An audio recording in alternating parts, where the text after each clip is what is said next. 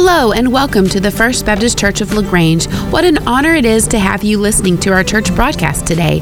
We hope that as you listen along, following in your Bible, that you experience the grace and presence of Christ just as strongly as we do every Sunday in our worship service. May God truly bless you as you listen. Amen. Does anybody else love that song? I mean, that could preach right there. We'll just call it a day uh, after that. If you would, turn with me in your Bibles to 1 John chapter 4. 1 John chapter 4, if you don't have a Bible, uh, there are Bibles in the seats in front of you. Also, if, if you don't have a Bible, we would love to put a copy of God's Word into your hands. You can either take that Bible that's there in front of you, or as some have told me, they kind of feel weird about taking that Bible. But if, if you don't want to take that Bible and you don't have one, come to me and, and we'll get you uh, a Bible because we want everyone to have a copy of God's Word in their hands. What a gift it is to be able to have our own copy of the Word of God. I'd like to begin this morning by saying that I am so thankful for the father figures in my life. I'm thankful for my father, Armando Lopez, who taught me the importance of having a strong work ethic, to work hard at whatever you're doing, to stand, to be able to stand on your own two feet. And most importantly, who modeled for me what service to others looks like. I'm thankful for my grandfather, Buck Jackson, who's 88 years old and who models for me what a godly man looks like. He also models what it means to be a godly husband. He and my grandmother have been married for over 65 years, and he's modeled what it means to be a good father.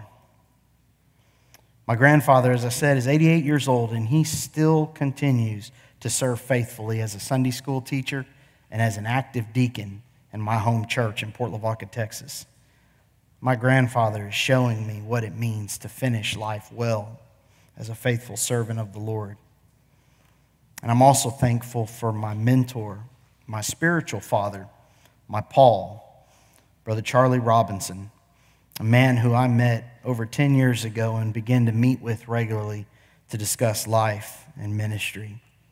He's a man that I know that prays for me daily. He encourages me and he provides me with godly counsel. Church, I'd tell you that I would not be standing here before you today if it were not for this man, Charlie Robinson. He, he entered into my life right at the appropriate moment, right as I was about to enter into probably the most difficult time of my life. And over those three years, he helped me to navigate that, those waters, difficult waters. So I'm thankful for Brother Charlie. Praise God for fathers. Praise God for father figures. I cannot, I cannot begin to communicate how important fathers are in our lives. You see, there is a need within all of our hearts to be fathered. You see, the need for a father in one's life is so great, and yet we live in a culture of fatherlessness. In the United States today, studies show that there are anywhere from 20 to about 24 million, depending on the study, 20 to 24 million children in this country that are growing up in homes without fathers. One in every four children, 25% of the children in this country, are growing up without fathers. And we wonder why the family unit in the United States is dissolving. Now, as it's been said, I want to take a moment to say that I understand that for a number of people, the word father does not produce good thoughts or feelings. For some, the word father actually has a negative connotation to it because not everyone has a good earthly father. For some, the word father brings up feelings of abandonment, anger, shame. For some, it brings up fear, insecurity, conflict. And for a number of people, it brings up pain. And that can be physical pain because maybe there was physical abuse by your father or emotional pain. There are some who are here today who may not know their earthly fathers or even care to know them. And while earthly fathers are flawed, and we are, I know I fell many times as a father. And many times our earthly fathers can let us down. We have a heavenly Father who is perfect. We have a heavenly Father who will never let us down. He is always there for us. And so today, on this Father's Day, for our time together, I would like us to focus on the Father, our Heavenly Father. And I want to pose this question today How well do you know the Father? See, from the time that I was a child to this very day, I've always enjoyed hearing stories from both my father and my grandfather about their lives. I love to hear stories from their childhood when they were growing up, stories from their teenage years and as they entered into adulthood and in the early years of their marriage. Because you see, by knowing about their lives, knowing what their hopes and what their dreams were, I feel a deeper sense of connection with them. And it's their stories that provide insight into who they are.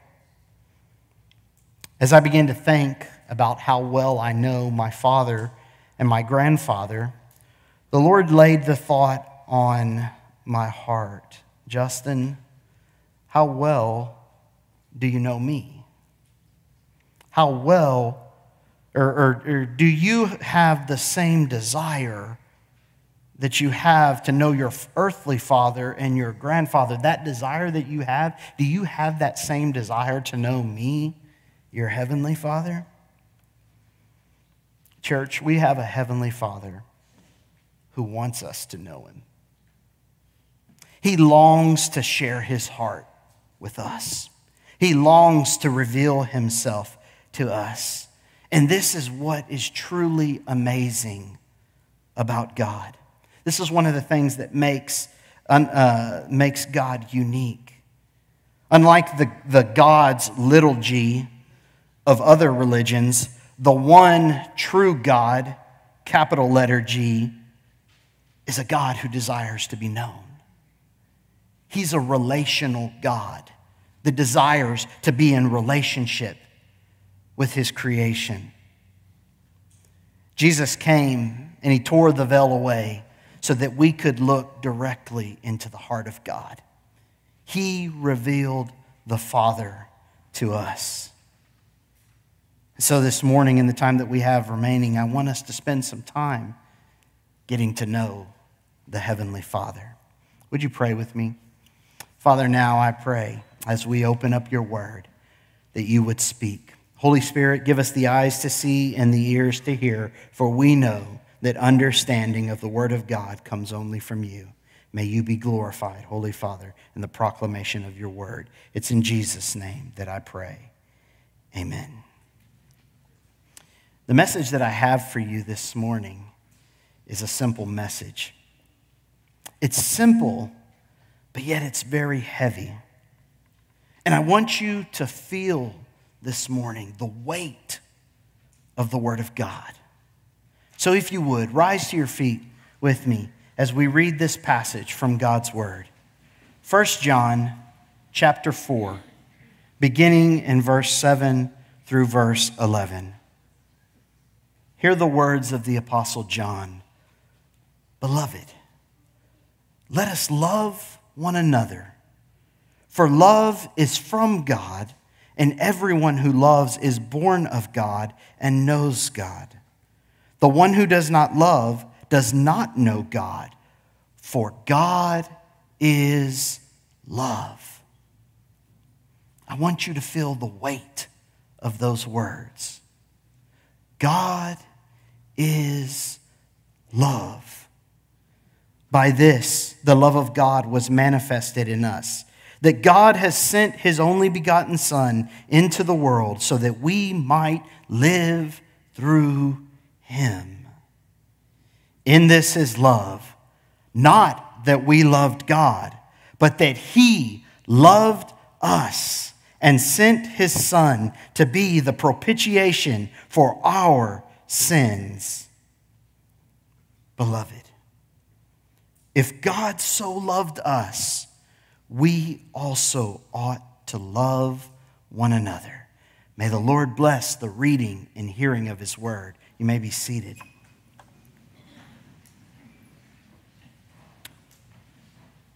Attempting to describe the Father is indeed a difficult task for any believer. For you see, we are finite beings trying to understand and then describe an infinite being. What can one say about God? How can one put into words the indescribable? Writing under the inspiration of the Holy Spirit, the Apostle John reveals the key to understanding our Heavenly Father. In three short words, John tells us exactly who God is. If you would, look back with me in verse 8. The, la- the second part of verse 8, John says, For God is love. Three short words God is love. It has been said by some theologians that this sentence is arguably the greatest sentence ever written. And again, church, I want you to feel the weight of John's words this morning. God is love. For over 2,000 years, Christians have sought to mine the depths of this truth, and yet we have yet to get to the bottom of it. To say God is love is to speak of his very nature. It is his essential quality. It is who he is. Dr. Tony Evans says that God is love, quote, is God's self description. It's how he describes himself. Any discussion about God must begin with love, for God is love.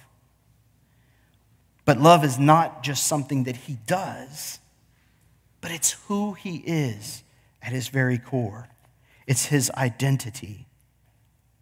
Now, love is not to be understood as simply one of God's many actions but rather that all his activity is loving activity. For you see, when God creates, it's out of love. When God provides, it's out of love. When he rules, he rules out of love. When he judges, he judges out of love. When he forgives, he forgives out of love. And when he disciplines, he disciplines out of love. And why? Because God is love. All he does is loving. Love has its origin and ultimate source in God. If we can jump back up to verse 7, John says, Beloved, let us love one another, for love is from God. Love is from God. One commentator said it this way quote, The controlling principle of the universe is not an abstract quality of love, but a sovereign, living God who is the source of all love and who himself loves. End quote. Love is not something that we actually do naturally. Love is a gift from God. He has always been love. There has never been a time when God has not been loving. It's a part of who He is. But I want to make sure we're clear about something. While God is indeed love, God is love, that does not mean then that love is God. It is not reversed. God is love, but love is not, necess- is not God. You see, love in and of itself does not define God but it is God who defines love. You see, without God, there is no love. Without God, there is no love. Famous pastor from a previous generation, A.W. Tozer, said, quote, The love of God is the hardest of all of his attributes to speak about. It's like trying to take the ocean into one's arms. It's like trying to embrace the atmosphere. End quote. You see, love is such an integral part of God's being that it can never be absent from Him. I love how one commentator said it. He said, quote, love is intrinsic or essential to the character and nature of God, end quote. But what kind of love is this? Because as you know, there are different words in the Greek language for love. What love is he talking about here? This is the word agape. This is the love that is unconditional, meaning that it's not dependent upon you or me, but it's based off of who he is, not who we are. It's a love that is totally committed. It's a love that is self sacrificing. So, was the Apostle John content with simply stating the fact that God is love? No, he wasn't content with just stating that as fact. You've heard it said that actions speak louder than words, correct? For you see, true love is never static, it's never inactive. True love requires action, for the action serves as proof of the declaration of love.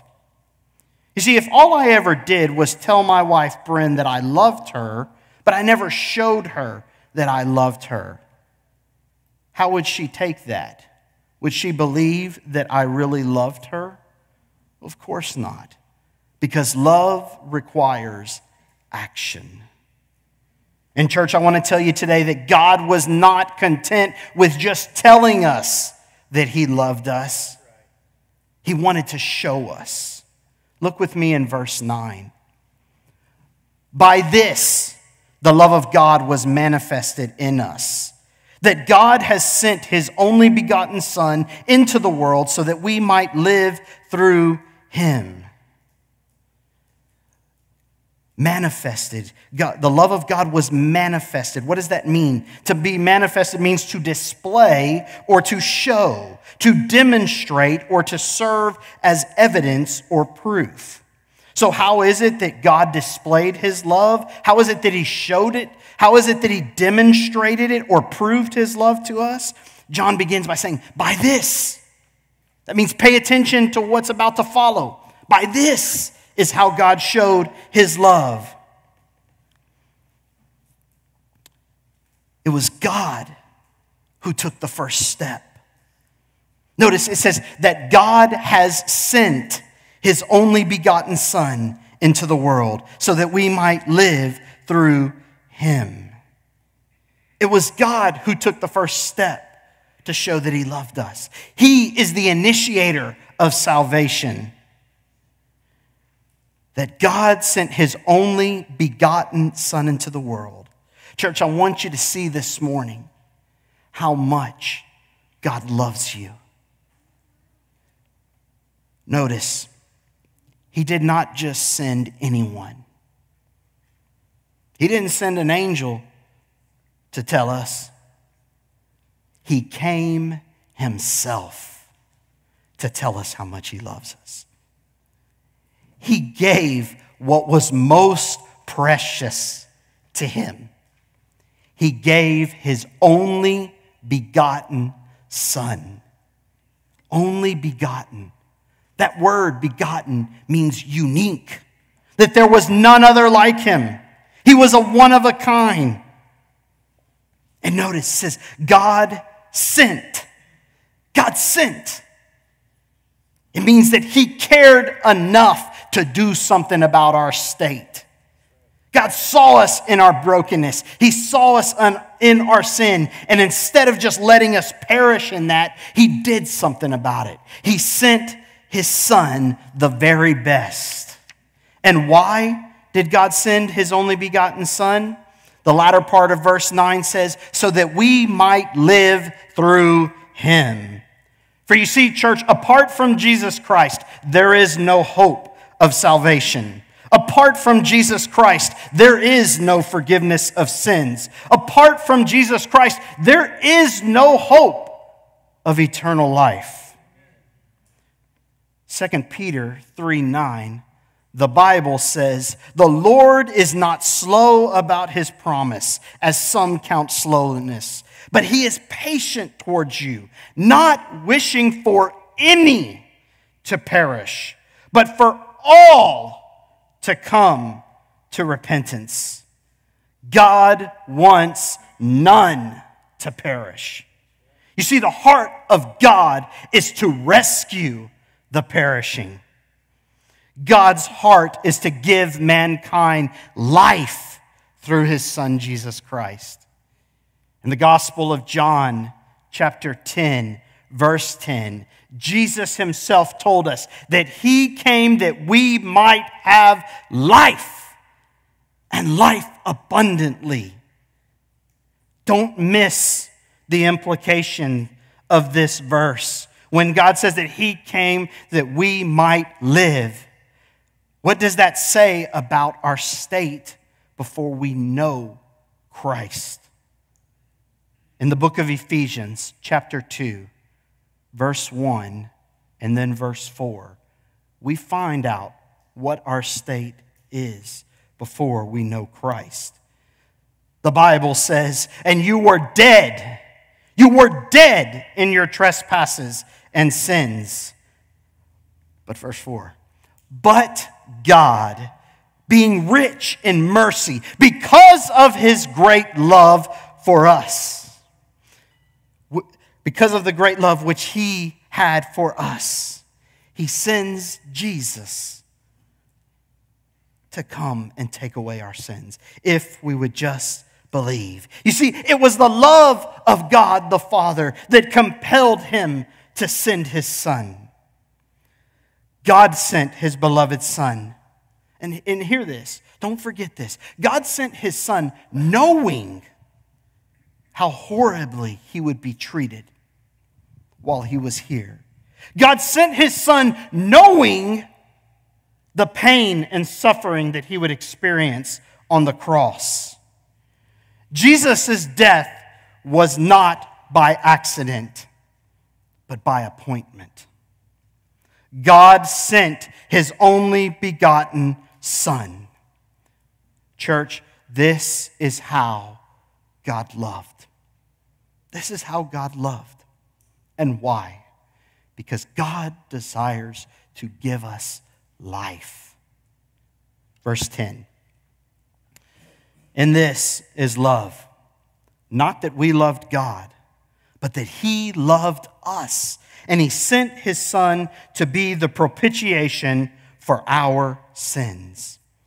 Again, the Apostle John wants to demonstrate to his first century readers and to each of us today exactly how God is love and how he demonstrated that love. Again, not that we loved God, but that he loved us. Later on in the passage, in verse 19, John will repeat this when he says, We love because he first loved us.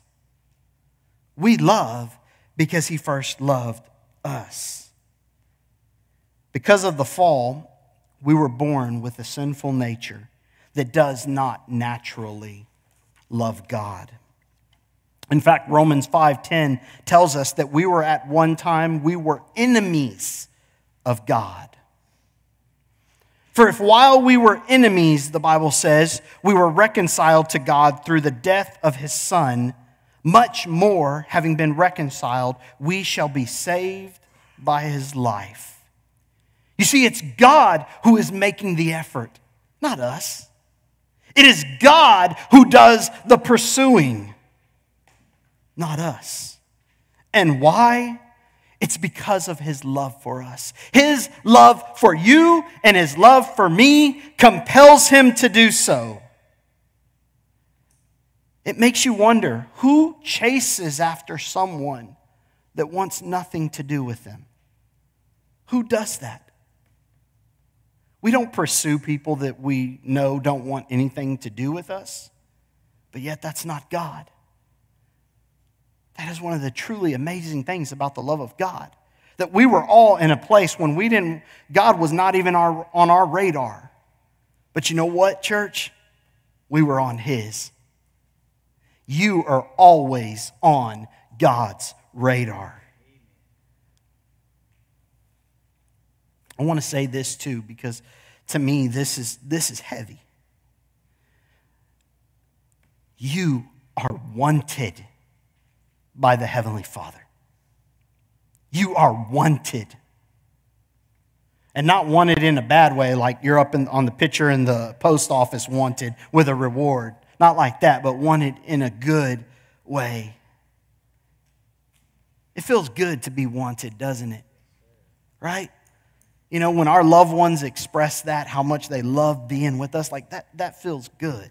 It makes us feel good inside to be wanted. We all want to be wanted. Well, let me tell you something, church.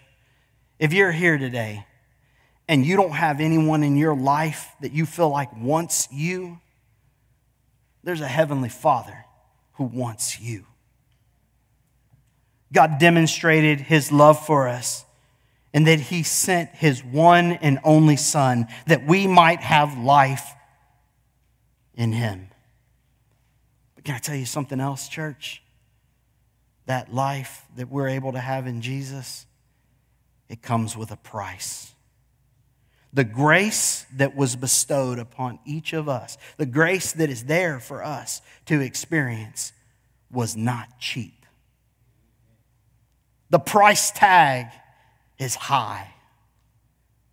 It cost the Son of God his life.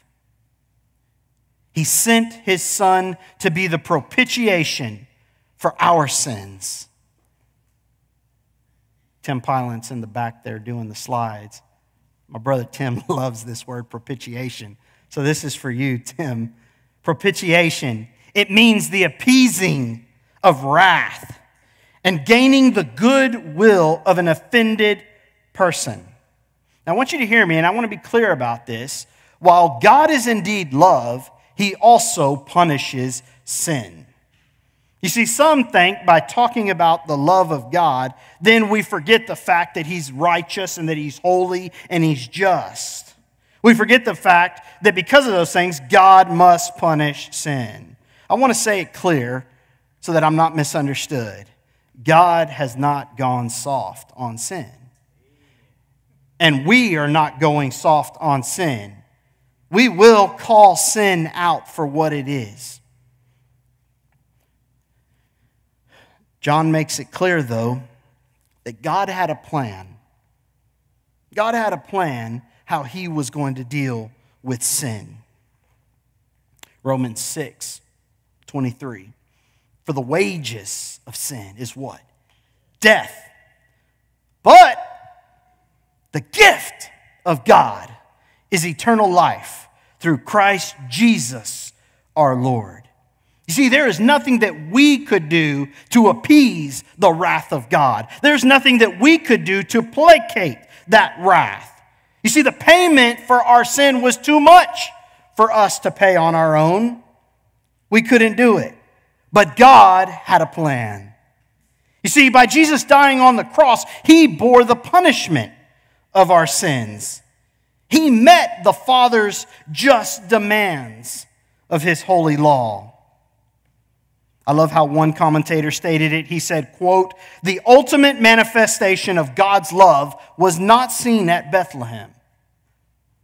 The ultimate manifestation of God's love was not seen at Bethlehem, but at Calvary. End quote. There's another great song that I think illustrates this. It's a Southern gospel song. Some of you may know it. It's called Written in Red. Has anyone ever heard that song before? Written in Red? Here's a few lines from it. It says, In letters of crimson, God wrote his love. On the hillside so long, long ago, for you and for me, Jesus died. and love's greatest story was told. I love you. I love you. That's what Calvary said. I love you. I love you. I love you. Written in red. Are we worthy of this ultimate sacrifice? No, we're not. The Bible says in Romans chapter 5, verse 6, and then in verse 8, for while we were still helpless, at the right time, Christ died for the ungodly. That's us. But God demonstrated his own love towards us in that while we were yet sinners, Christ died for us. You see, this is the measure of God's love that he would give his son to die for such a one like me and like you. We also sing that line from the song, Amazing Love, how can it be that you, my King, would die for me? You see, it is an unfathomable love that the Father has for you and for me, and we can spend a lifetime trying to understand it. This is the love God has for His church.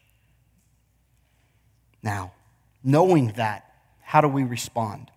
John tells us in verse 11 Beloved, if God so loved us, we also ought to love one another. Going back up to the top in verse 7, he tells us, Beloved, let us love one another, for love is from God, and everyone who loves is born of God and knows God. It goes back to living out the great commandment love God and love one another. It's that simple. Jesus told us in the Gospel of John, chapter 13, 34 through 35, a new commandment I give to you that you love one another even as I have loved you, that you also love one another. By this, by this, your love for one another, all men will know that you are my disciples if you have love for one another. Again, A.W. Tozer, quote, how can we be the recipients of such amazing love and continue to harbor grudges and resentments and, in, and to engage in petty squabbles? End quote. Hear me, church. We are the people of God. And because of that, we need to act like it. We are the people of God. Why is it and I'm speaking in a general term here, why is it that as Baptists, what we are best known for is fighting with one another? Why is that? As Baptists, we claim to be people of the book. Well, I just read to you from the book where Jesus said, This commandment I give to you, that you love one another, so proving that you're my disciples. But yet we fight. We're known for fighting with one another. It's been said that, quote, the church is the world's window to God. The church is the world's window to God, end quote. You see, God reveals himself through the lives of his children. Because you see, men can't see God, but they can see us. Our love for one another reveals God's love to a needy world. So that begs the question what kind of God is the world seeing manifested in your life? What kind of God is the world seeing manifested in your life? A Salvation Army worker found a woman in very poor condition alone on the street one night, and he invited her to come into the chapel to find help, but the woman refused. The worker assured her we love you and we want to help you. God loves you. Jesus died for you. But the woman did not budge. As if on impulse, the worker leaned over and he kissed the woman on the cheek and he lifted her into his arms and he carried her into the chapel. the woman began, began to sob, and like a child, she trusted in Christ. The woman then said to the worker, You told me that God loved me, but it wasn't until you showed me that God loved me that I wanted to be saved. You see, people have to see the love of Christ in action. Again, I want to say, hear me, church, those that are here, those that are watching online and listening. Christian, stop fighting with your brothers and your sisters because the world is watching. People are dying and they are going to hell every day, not because the love of God is insufficient. They are dying and going to hell because of God's children. The way we treat one another is keeping people from coming to know Christ. It is. The way we treat one another is keeping people from coming to know Christ. Again, John says, he sums it up God is love. And there is power in this statement. God is love, has the power to break the hardest heart. It has the power to reach men and women who are stuck in their sin. You see, the love of God, it sounds too good to be true, but it's not. It is true. This is the story of Scripture. This is the story from Genesis to Revelation.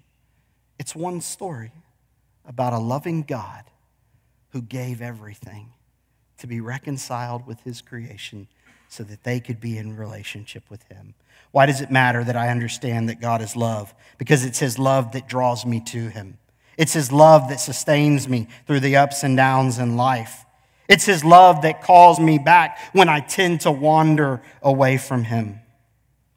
And I want to leave you today with these words from another great preacher from a different era, R.A. Torrey. He said this quote, God looked down upon this lost world, upon you and me, and he saw that there was only one price that could save us. And he did not stop at that sacrifice. He so loved the world that he gave his only begotten Son, that whosoever believeth in him would not perish, but have everlasting life. This is the most amazing thing in the Bible. You see, you and I sometimes dwell upon the love of Christ to give up heaven for us. We look at him in the courtyard of Pilate, fastened to the whipping post, with his bare back exposed to the lash of the Roman soldier. We look at him as the lash cuts into his back again, again, and again until it is all torn and bleeding. Oh, how he loved us. But looking down from his throne in heaven was the Father. And with every lash that cut into the back of Christ, it cut the heart of God. We see the soldiers with the crown of thorns pressing it in on his brow, and we see the blood flowing down. Oh, how he loved us. But with every thorn that pierced his brow, it also pierced the heart of God. Through the dusk of that awful day, we see him on the cross. We hear him cry out, My God, my God, why have you forsaken me? we see how he loved us. But looking down from his throne of light and glory was God the Father. And every nail that pierced his hand, his hands and feet, pierced the heart of God. And why? Because he loved you. Because he loved you. Because he loved you. Because he loved you for those of you at home and listening on the radio, because he loved you. End quote. The love of God is truly wonderful. The question today is what will you do with that love? There are only two options. You can either accept it, embrace the love of God, or you reject it. for me after hearing of this great love that God has for me and for you. I don't know how anyone could harden their hearts against the love of God. John tells us the key to understanding the Father is found in three simple words God is love. Let's pray. Heavenly Father, thank you for the opportunity to proclaim your word today. Thank you, Father, that you are indeed a God of love. And thank you that you were not content to just tell us, but that you demonstrated your love for us, and that while we were yet sinners, you sent Christ to die for us. Father, if there's anyone here today in this room, watching online or listening on the radio, that has never experienced the love of God through Jesus Christ, I pray today that your love would overwhelm them. I pray today that they would give their life to you. That they would seek your forgiveness of your sins, that they would place their faith, their belief, their trust in Jesus Christ as Savior and Lord, that they would find new life in you. Father, for the believer today, God, may we, be, may we have been reminded of your love. And God, if we're in that place of life where we're wandering, Maybe we're in a difficult season. God, may you so overwhelm us with your love that it is your love that draws us back into right fellowship with you. Father, if we are here today, God, and we have not been showing love for one another, God, I pray that today we could reconcile those differences. Because it's what you've called us to do. And not just called, you have commanded, God, So when we do not love one another, we walk in disobedience. So if we need to reconcile, Father, with one another today, whatever we need to do to make it right with each other, let us just do it, whatever we need to do. God, may you be glorified now in this time of invitation. It's in Jesus' name that I pray. Amen. We're about to sing a song, and this is an opportunity for you to respond to God's word. Like I said, if you're here today and you've never accepted Jesus Christ, we want you to come, and we would love to share with you how you can know Jesus as your Savior and Lord. Believer, this is a time for you. Maybe it's a time for you to spend time in prayer. Maybe you need, want to come to the altar and pray. The altar is always open. Whatever you need to do today, now is the time. Would you stand as we sing?